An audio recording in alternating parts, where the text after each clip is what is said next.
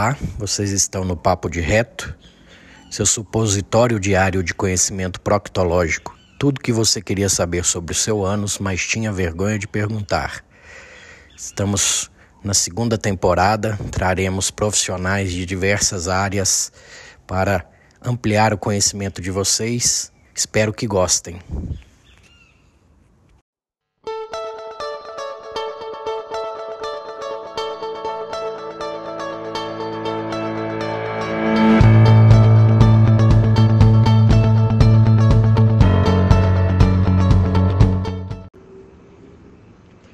O Papo de RetoCast agora tem o apoio cultural de Laboratório João Paulo. Lá você encontra desde exames básicos a exames de alta complexidade, como genéticos, nutrigenômicos, ácidos orgânicos urinários, dentre outros. Atende toda a região metropolitana de Belo Horizonte por coleta domiciliar ou em uma de, de suas unidades, ou todo o território nacional na realização de exames de alta complexidade total suporte técnico dos resultados aos profissionais e ao público, convênios e particulares. Mais do que fazer exames, compromisso com a vida. Siga no Instagram, arroba João Paulo Análises e acesse o site www.laboratoriojoaopaulo,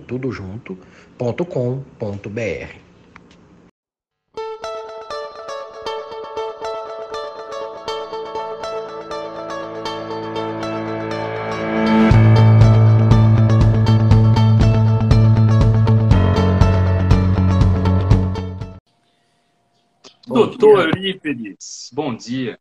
Tudo bem? Tudo ótimo. E contigo, como estão as coisas?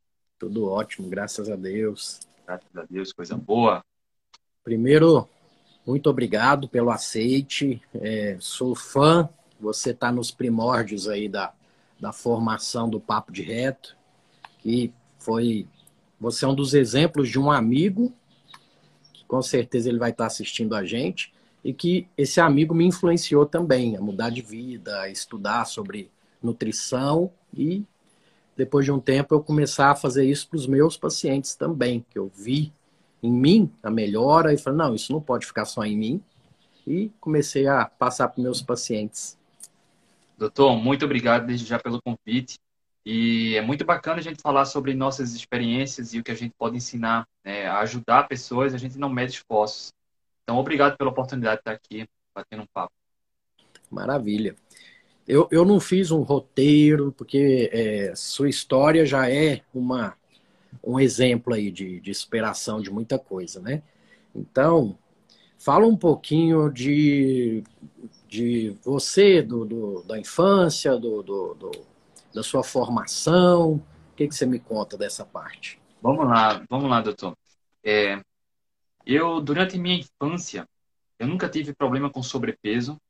É, até a adolescência, eu sempre pratiquei muita atividade física e sempre fui no peso, né? Nem leve sobrepeso eu tinha.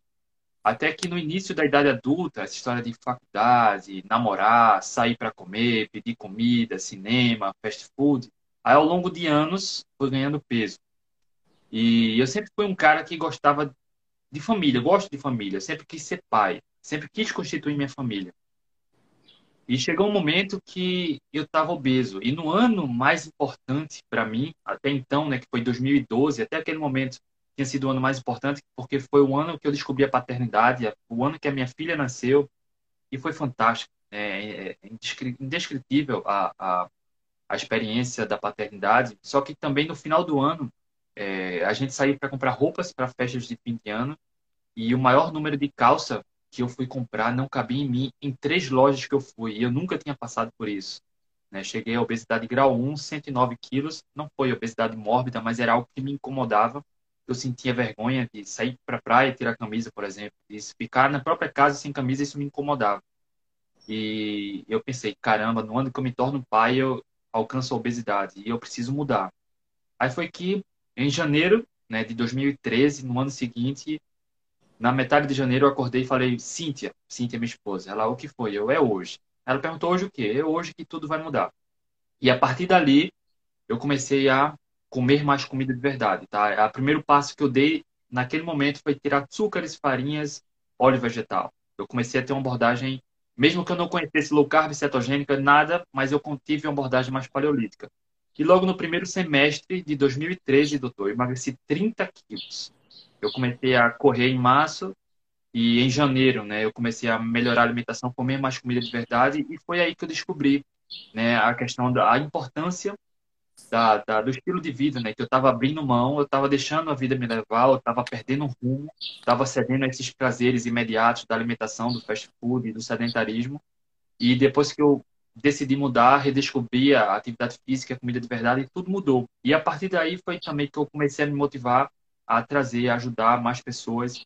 A me especializei em nutrição esportiva, tive várias formações em coaching, já, enfim, ao longo desses anos descobri a corrida de longas distâncias e a gente pode conversar sobre isso também.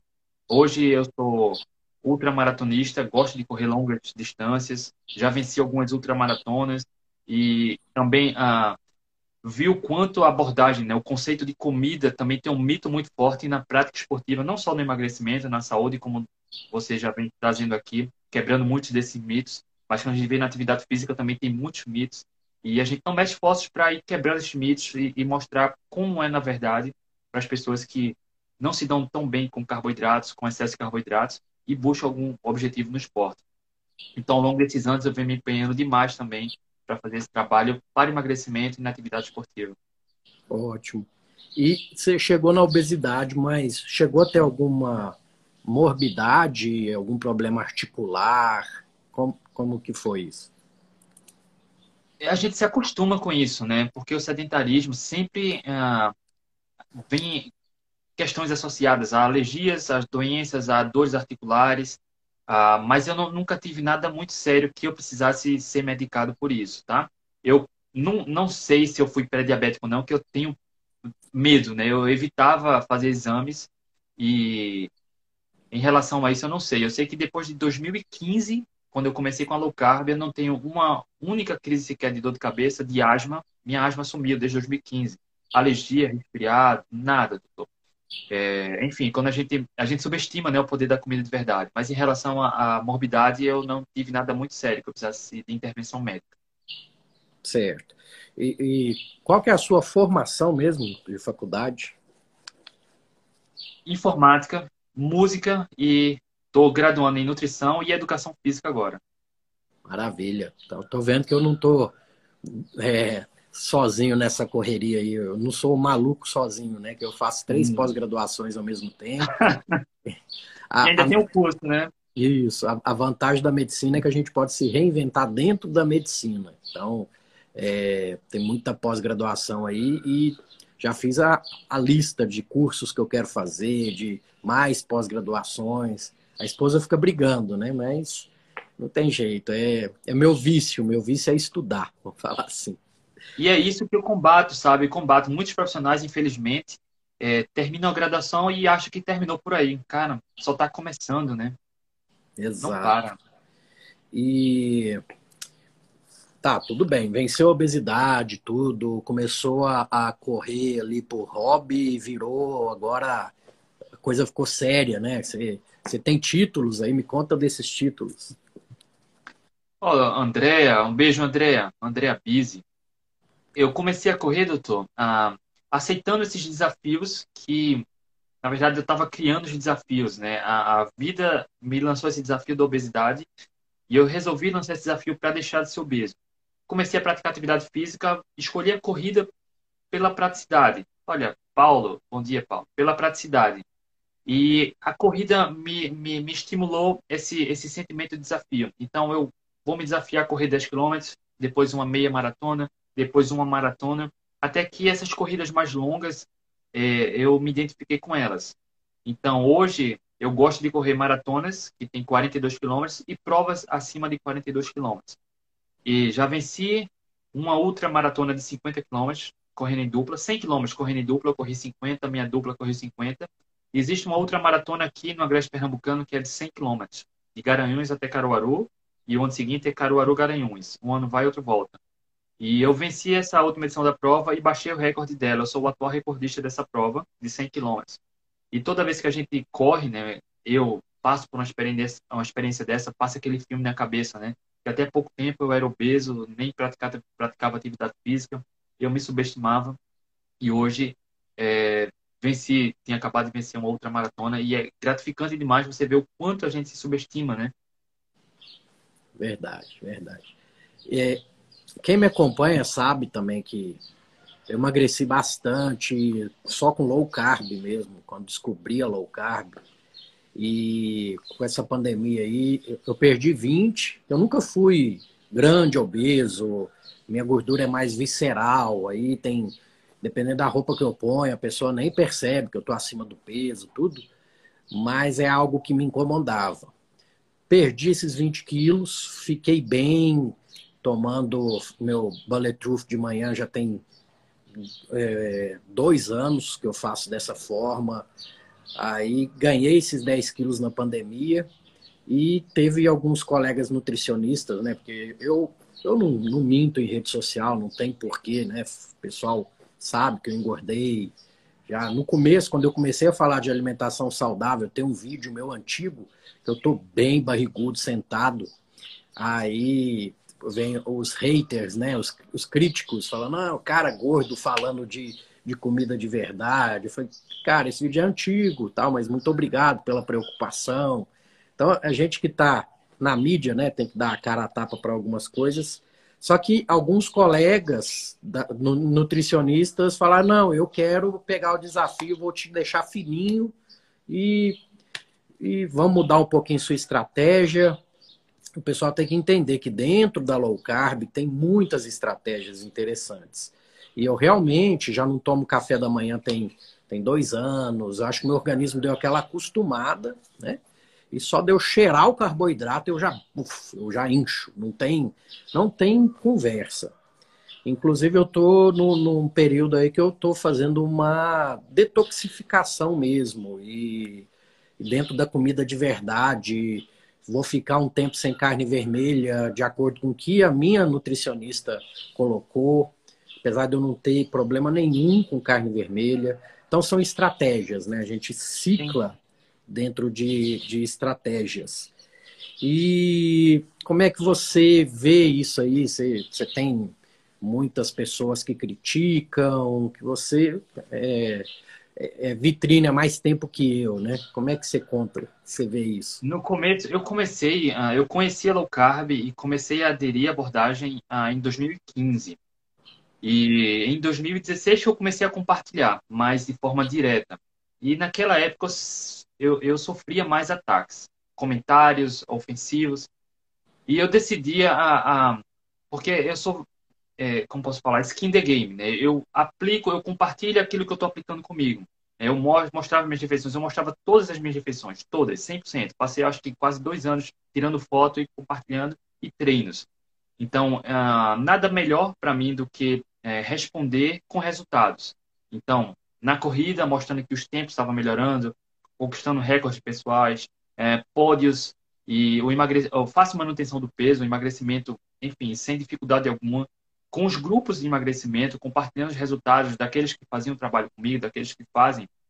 Naquela época eu sofria mais, doutor. Hoje, né, hoje já é mais tranquilo. Hoje eu não faz tempo que eu não sofro nenhum nenhum ataque de hater, mas teve um período que foi bem tenso, bem turbulento.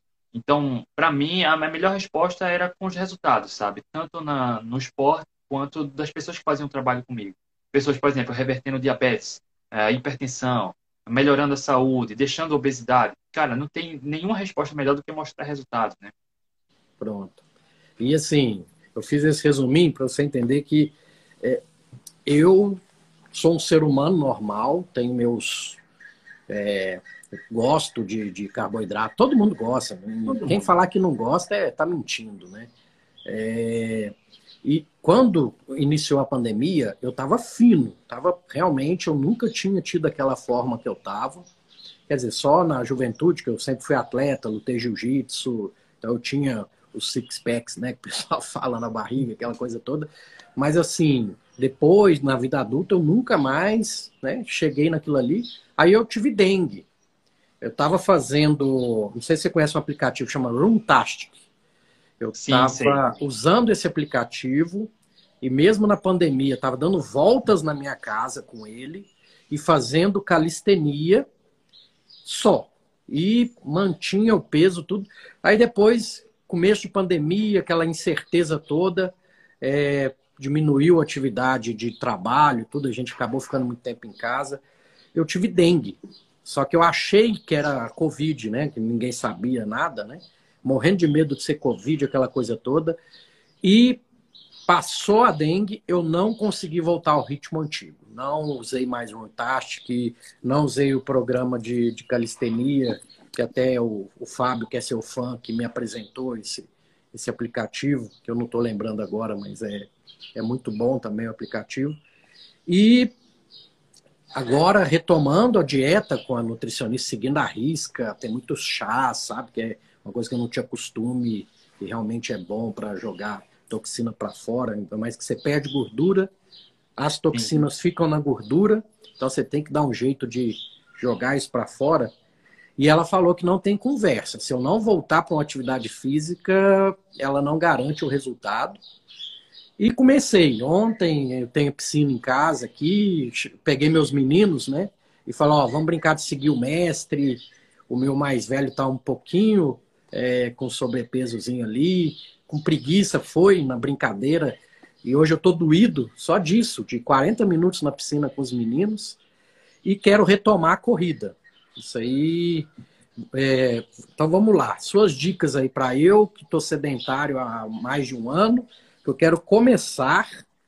E eu não tenho lesão articular, isso aí nunca tive, graças a Deus. Sempre operei muito em pé, a coluna é fortalecida por isso. E Vamos lá, quero suas dicas aí para retomar. Doutor, vamos lá. Quando a gente fala em emagrecimento, por exemplo, a gente sabe que a parte difícil é a mudança de hábito, né? Ah, você na low carb cetogênica ninguém precisa passar fome ou comer pouco para emagrecer, tá? Ninguém precisa. Mas o que pode impedir o sucesso do emagrecimento é justamente a mudança de hábito. Isso acontece com todo mundo, né? É, comigo no início da pandemia também foi a gente estava acostumado a uma rotina, de repente, home office, é difícil treinar. Eu passei, acho que, alguns meses. É, nem ia para a rua treinar, eu ficava dando voltas aqui no estacionamento do apartamento, eu diminuí o volume de treino. E a balança também aumentou um pouco. Não que eu estivesse comendo carboidrato, mas eu estava comendo o mesmo de sempre, comida mais gorda e compromete, né? E até que a gente, porra, preciso rever isso aí. Então, mudar hábitos é a parte mais difícil. Nosso cérebro briga para que a gente não mude hábitos. Ele quer funcionar no automático o tempo todo. Então, a, a, o ponto de partida para quem quer praticar atividade física, correr, é exatamente o que você falou, né? Ter essa consciência de que precisa, tá? Então, esse é o primeiro ponto. Não deve partir do outro, mas sim de dentro, né? Do nosso coração. Eu preciso ter essa consciência que eu preciso. Depois, é, é, encontrar atividade física, não precisa ser corrida, né? Mas é atividade física que lhe retorne com prazer. Muitas pessoas não se identificam com corrida e está tudo bem. Vai dançar, vai subir, descer a escada. Calistenia. Eu, eu simpatizo muito com calistenia. Nunca pratiquei, mas eu simpatizo demais. Eu vou começar. Estou é, me planejando para isso. Mas encontre atividade física que lhe dê prazer e comece. Né? E sabendo que no começo vai ser o corpo vai ficar dolorido, vai ser cansativo, mas quando você persiste, né, traça essas metas curtas né, metas semanais e diárias, para mim é o que funciona melhor. Né, quando você deixa meio livre, a, amanhã eu vou começar. Sim, mas começar como, que horas e a, a, qual é a meta? Né? Vai caminhar meia hora, vai caminhar 25 minutos, vai caminhar 50 minutos. Estabelece essas metas e vai, tá? Traça o planejamento semanal e persiste, tá? Porque a, a mudança de hábitos é que é a barreira inicial. Mas quando você estabelece um novo hábito, fica difícil quebrar. Né? Para mim, eu estou treinando três a quatro vezes na semana já há um bom tempo. Por exemplo, eu treino toda terça, quinta e sábado, pelo menos. Hoje eu já corri. Mas se aparecer, sei lá, hoje estava chovendo demais, eu já sei que se eu não for, minha consciência vai pesar, vai pesar demais, vai, vai me incomodar mais deixar de ir do que ir na chuva. Então eu fui, eu já me conheço. Então quando você estabelece novos hábitos, fica bem difícil você quebrar esse hábito, você farrapar. Então ter essas metas né? encontrar atividade física que lhe dê prazer, traçar as metas e persistir. Vai chegar um momento que vai exigir mais esforço, porque é justamente a transição do hábito. Mas quando um novo hábito se estabelece, cara, é, é difícil quebrar, né? Maravilha. É, recentemente nós perdemos um amigo em comum, né, o professor Diego, que ia estar no documentário e ia estar tá conosco lá em Ubatuba. E eu tinha um objetivo em conjunto com ele, eu tive a felicidade de é, viver né, alguns momentos com ele presencialmente, vamos falar assim. E nessas conversas filosóficas de churrascaria que a gente tinha, é, ele falou do sonho dele de Santiago de Compostela, fazer o caminho todo, que são 900 quilômetros, e fazer 900 quilômetros em um mês. Ele, fisicamente, ele já estava preparado para isso tudo. Eu falei, não, eu vou encarar esse projeto aí, mas é, em menos de um ano acho que eu não consigo estar tá pronto para isso. Mas é, o que, que você acha? É possível eu sair do zero a um ano para fazer esses 900 quilômetros em um mês? É, antes eu só queria também deixar registrado aqui o grande professor Diego, uma referência para mim, cara. Ele participou de algumas lives com a gente lá no Atlético Low Carb e vez ou outra eu lembro das mensagens que a gente trocou no WhatsApp e bate aquela saudade, cara. Enfim, fica aí a homenagem ao grande Diegão, uma referência para mim. Vamos lá. E eu vi também a sua postagem no GTV, no, no History, falando que tinha é, assumido esse compromisso com o professor Diego e que você vai só. É, eu vi isso e acho bacana pra caramba. E é um desafio bem interessante, né? 900 quilômetros em um mês. E em um ano, eu acredito sim que dá. Acredito. Mas é consistência, né?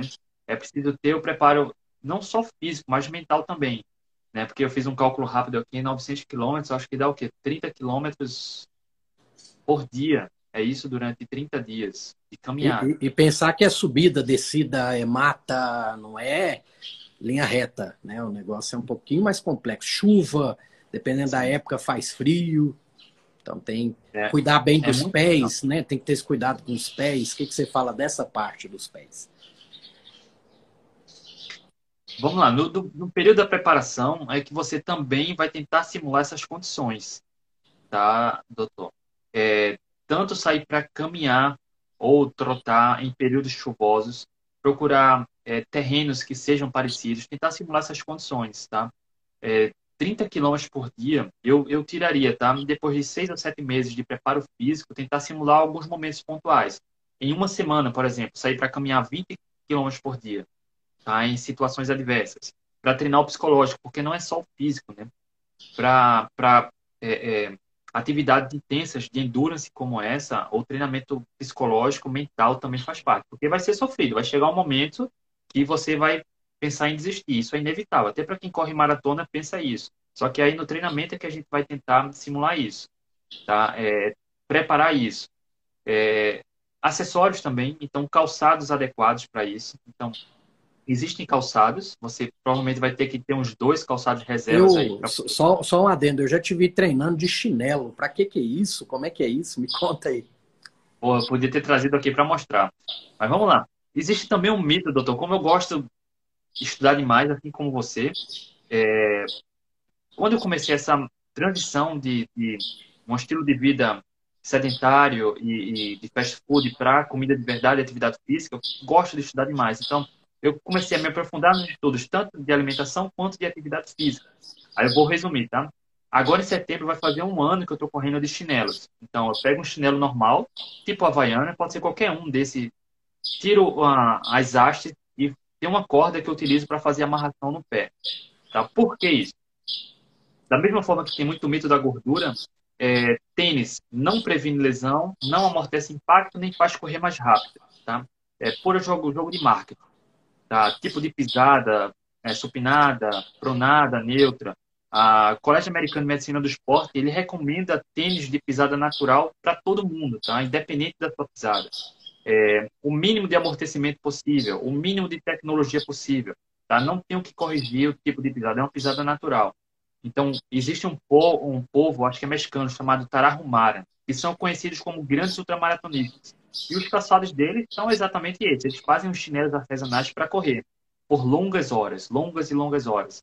Então, quando a gente vê no desenvolvimento da nossa biomecânica da corrida, crianças, né, eles pisam de um jeito quando estão correndo, mas com o uso crônico do tênis, ele acaba causando vícios posturais. Então, o tênis na corrida faz com que inconscientemente a gente mude a forma de passar de pisar, aterrissar o pé. E isso pode, não é causa e efeito, mas pode acarretar numa lesão mais na frente, tá? Ou num aumento de gasto energético durante a corrida. Então, quando a gente corre de, um calçado natural, mais minimalista, como o chinelo, existem tênis minimalistas também, mas eu escolhi o chinelo. É, a gente pisa da forma mais natural, nosso corpo absorve impacto e retorna a energia para atividade física, tá? Então é por isso que eu estou correndo de chinelo, justamente para é, porque tênis não, não tem razão agora para mim, porque não absorve impacto, não previne lesão, não faz correr mais rápido. E eu também treino a minha biomecânica, a minha passada, a minha pisada, postura, correndo de forma mais natural. Excelente.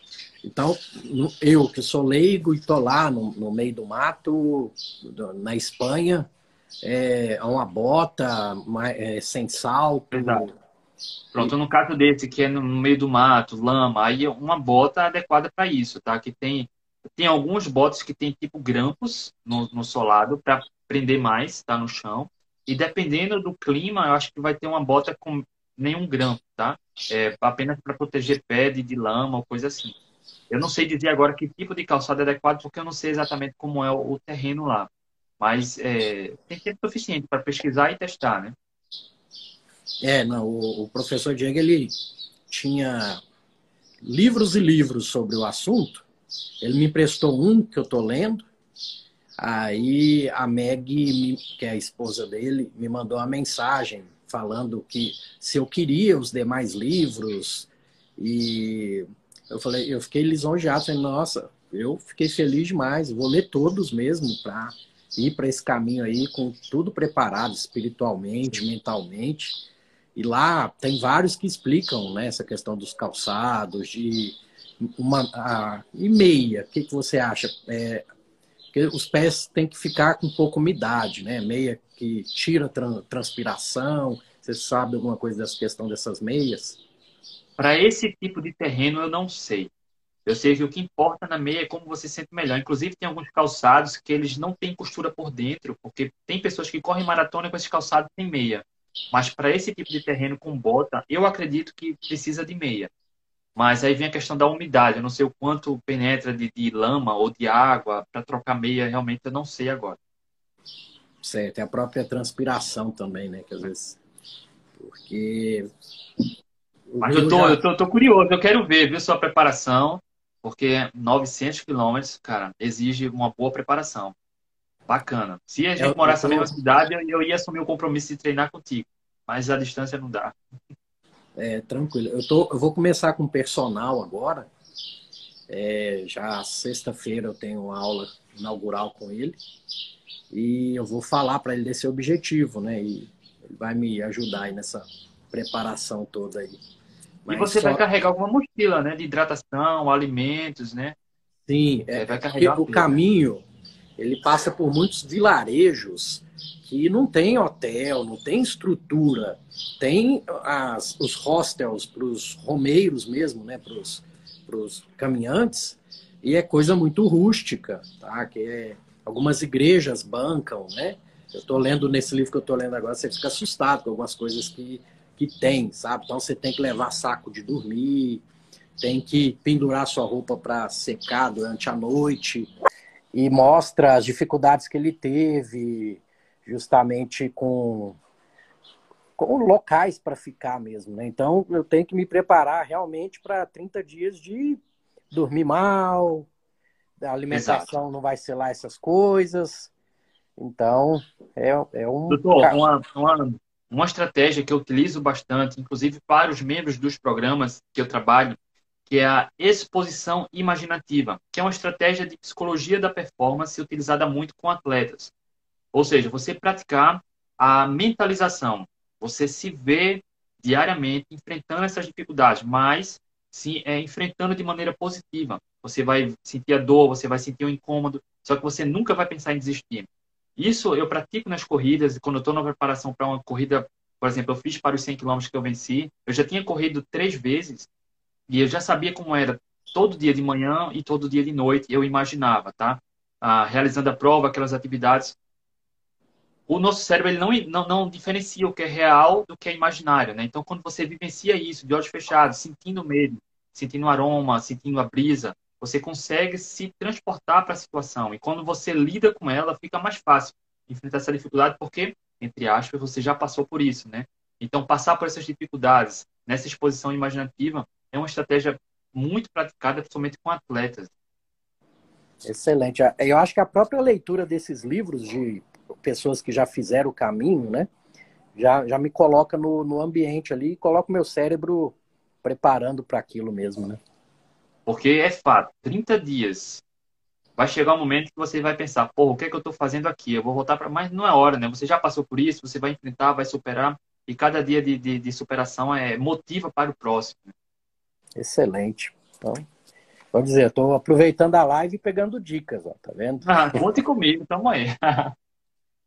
então vamos lá. Eu sempre peço para os meus convidados livros que mudaram sua vida. Pode ser da área, fora da área, porque depois eu compro esses livros e vou ler. Estou numa meta de um livro por semana. Estou cumprindo.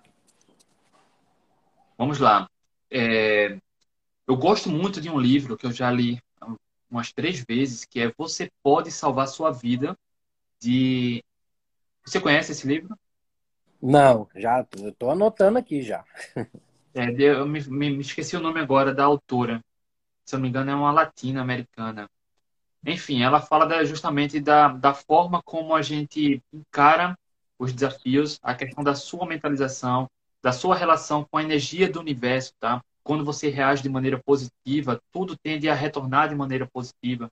É, pensamentos negativos só atraem coisas negativas. Então, a forma como a gente encara, lida com essas situações, está sempre olhando o lado positivo, buscando soluções, em vez de ficar se lamentando, remoendo, gastando muita energia com o que está fora do seu controle, gasta energia com o que está no seu controle, faz o que é possível, é, gasta, enfim, energia positiva e pensamentos positivos sempre, tá?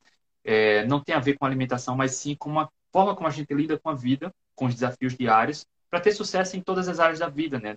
Financeiro, amor, saúde, é, no esporte, por aí vai. Você pode salvar sua vida. É um livro que eu gosto demais. Excelente, excelente. Está anotado aqui já. E, e, algum da área de nutrição que você lembra, assim, que marcou, que foi um, uma mudança de, de paradigmas?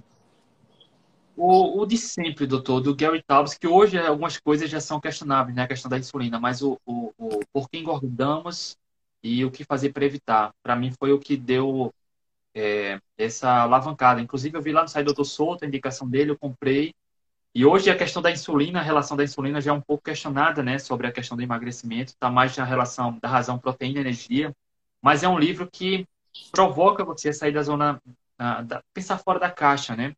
Então, é como a gente falou, depois da graduação, é aí que a gente deve começar a, a estudar de fato, buscar atualização. Então, é um livro que, apesar de ter algumas coisas que a gente precisa rever, mas é um livro que provoca essa reflexão, da busca da atualização constante.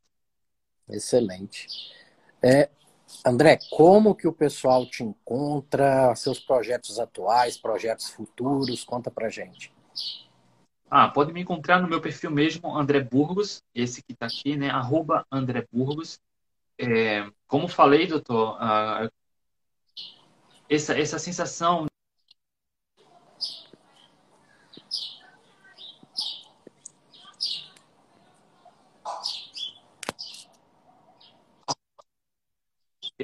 ajudando atletas também, criando grupos. E em 2018, juntamente com Letícia, a gente criou o Atletas Low Carb, tá? que é um programa para atletas, que a gente auxilia, a gente faz uma mentoria, uma consultoria, um grupo fechado para atletas, das mais diversas modalidades, experiências, ah, objetivos, enfim, a, a gente tem esse programa Atletas Low Carb também, tá? Então, para quem for da área esportiva, quiser evoluir no esporte, se libertar das dependências de carboidrato, Procura lá no Atletas Low Carb. Tem o Instagram, Atletas Low Carb, o site www.atletaslowcarb.com.br, tem o youtube.com.br Atletas Low Carb, e, e, eu falo no meu pessoal mais sobre emagrecimento, atividade física no sentido de melhoria da composição física, é, rotina, superação, tá? É, do ponto de vista mais da comida de verdade, tá? É isso. André Burgos e Atletas Low Carb. Contem comigo. Maravilha. Algum projeto futuro aí que está na gaveta, que você está pretendendo tirar da gaveta?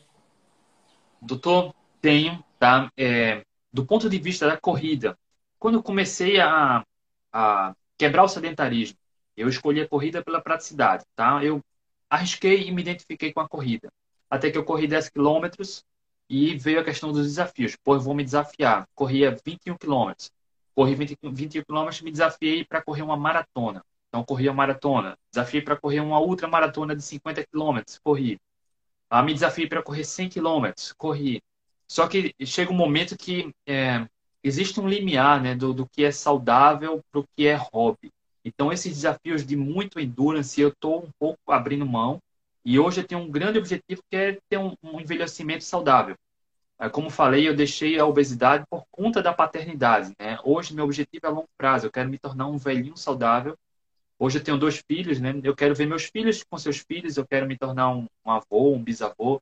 Então, hoje, é, eu estou conduzindo uma transição de objetivos em vez de, em vez de buscar objetivos na corrida, né? Pra, eu não tenho que provar nada para ninguém mais. Já conquistei coisas bacanas é, para mim e mostrar como low carb eficiente, mas mais voltado para saúde, a hipertrofia. Eu estou vendo uh, mais uh, desafios nesse sentido, tá? Do envelhecimento saudável. Estou traçando ainda detalhes sobre isso, mas desafios justamente por conta do limiar, do endurance, do que é saudável, no que é, eu estou um pouco me afastando disso para realmente visar um envelhecimento saudável.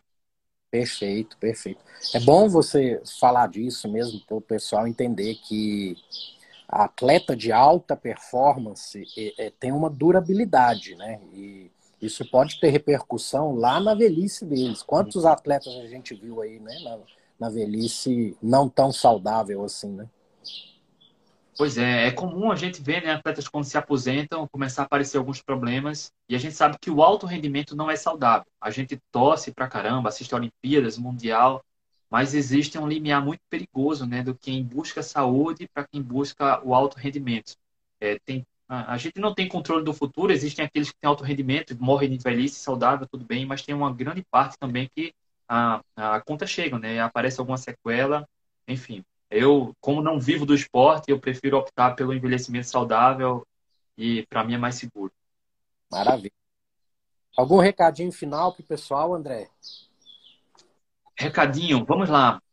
É, eu falei isso essa semana, né? Quando a gente fala em esporte e alto rendimento, doutor, é, emagrecimentos também, muitas vezes as pessoas não conseguem é, ter sucesso porque não conseguem fazer essa mudança de hábito. E às vezes é porque não tem um objetivo muito claro, a falta de um propósito. E a gente está falando de atividade física, eu queria falar só de um trecho de uma história do Michael Phelps, o maior nadador do, de todos os tempos, né? E quando a gente fala em emagrecimento, no meu caso, eu falei agora no começo da live, que para mim o que me fez mudar, ter energia para mudar, força para mudar, foi a vontade de me tornar um velhinho saudável, um avô, né? Eu fiz pela minha filha. Hoje eu tenho um casal e hoje é o que me sustenta esse propósito. Né? Quando você sabe exatamente onde quer chegar, o que quer, fica mais fácil tomar essas decisões. Então, Michael Phelps, ele foi né, o maior nadador de todos os tempos, o maior medalhista olímpico, ganhou seis, oito medalhas de ouro numa única Olimpíada.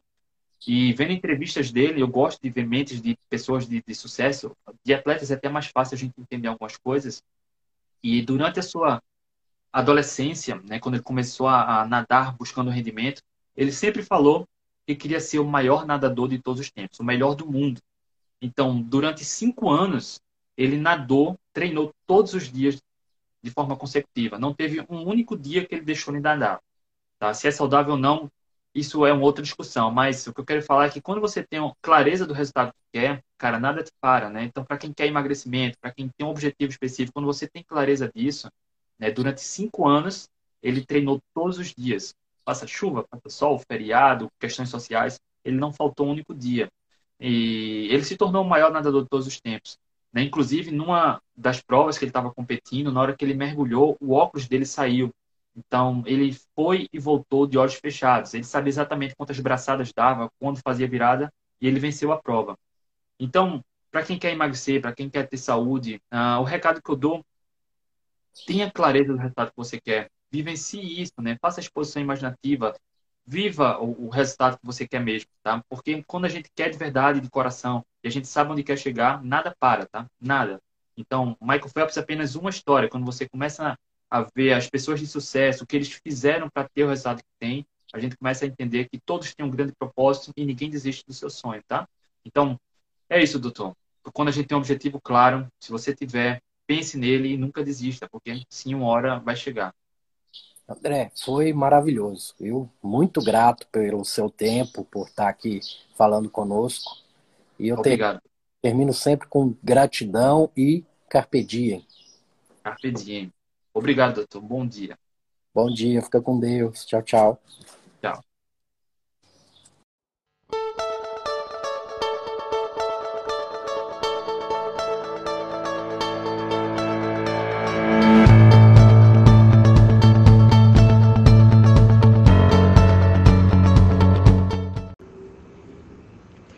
Papo de RetoCast agora tem o apoio cultural de Laboratório João Paulo. Lá você encontra desde exames básicos a exames de alta complexidade, como genéticos, nutrigenômicos, ácidos orgânicos urinários, dentre outros. Atende toda a região metropolitana de Belo Horizonte por coleta domiciliar ou em uma de, de suas unidades, ou todo o território nacional na realização de exames de alta complexidade. Total suporte técnico dos resultados aos profissionais e ao público, convênios e particulares mais do que fazer exames, compromisso com a vida. Siga no Instagram, arroba João Paulo Análises e acesse o site www.laboratoriojoaopaulo, tudo junto,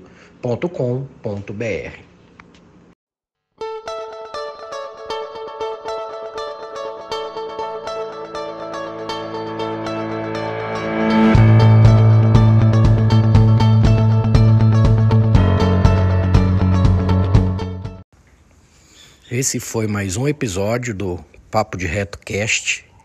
Espero que tenham gostado. Comentem, divulguem, assinem para que a gente continue crescendo e trazendo informações de qualidade para vocês. Gratidão e carpe diem.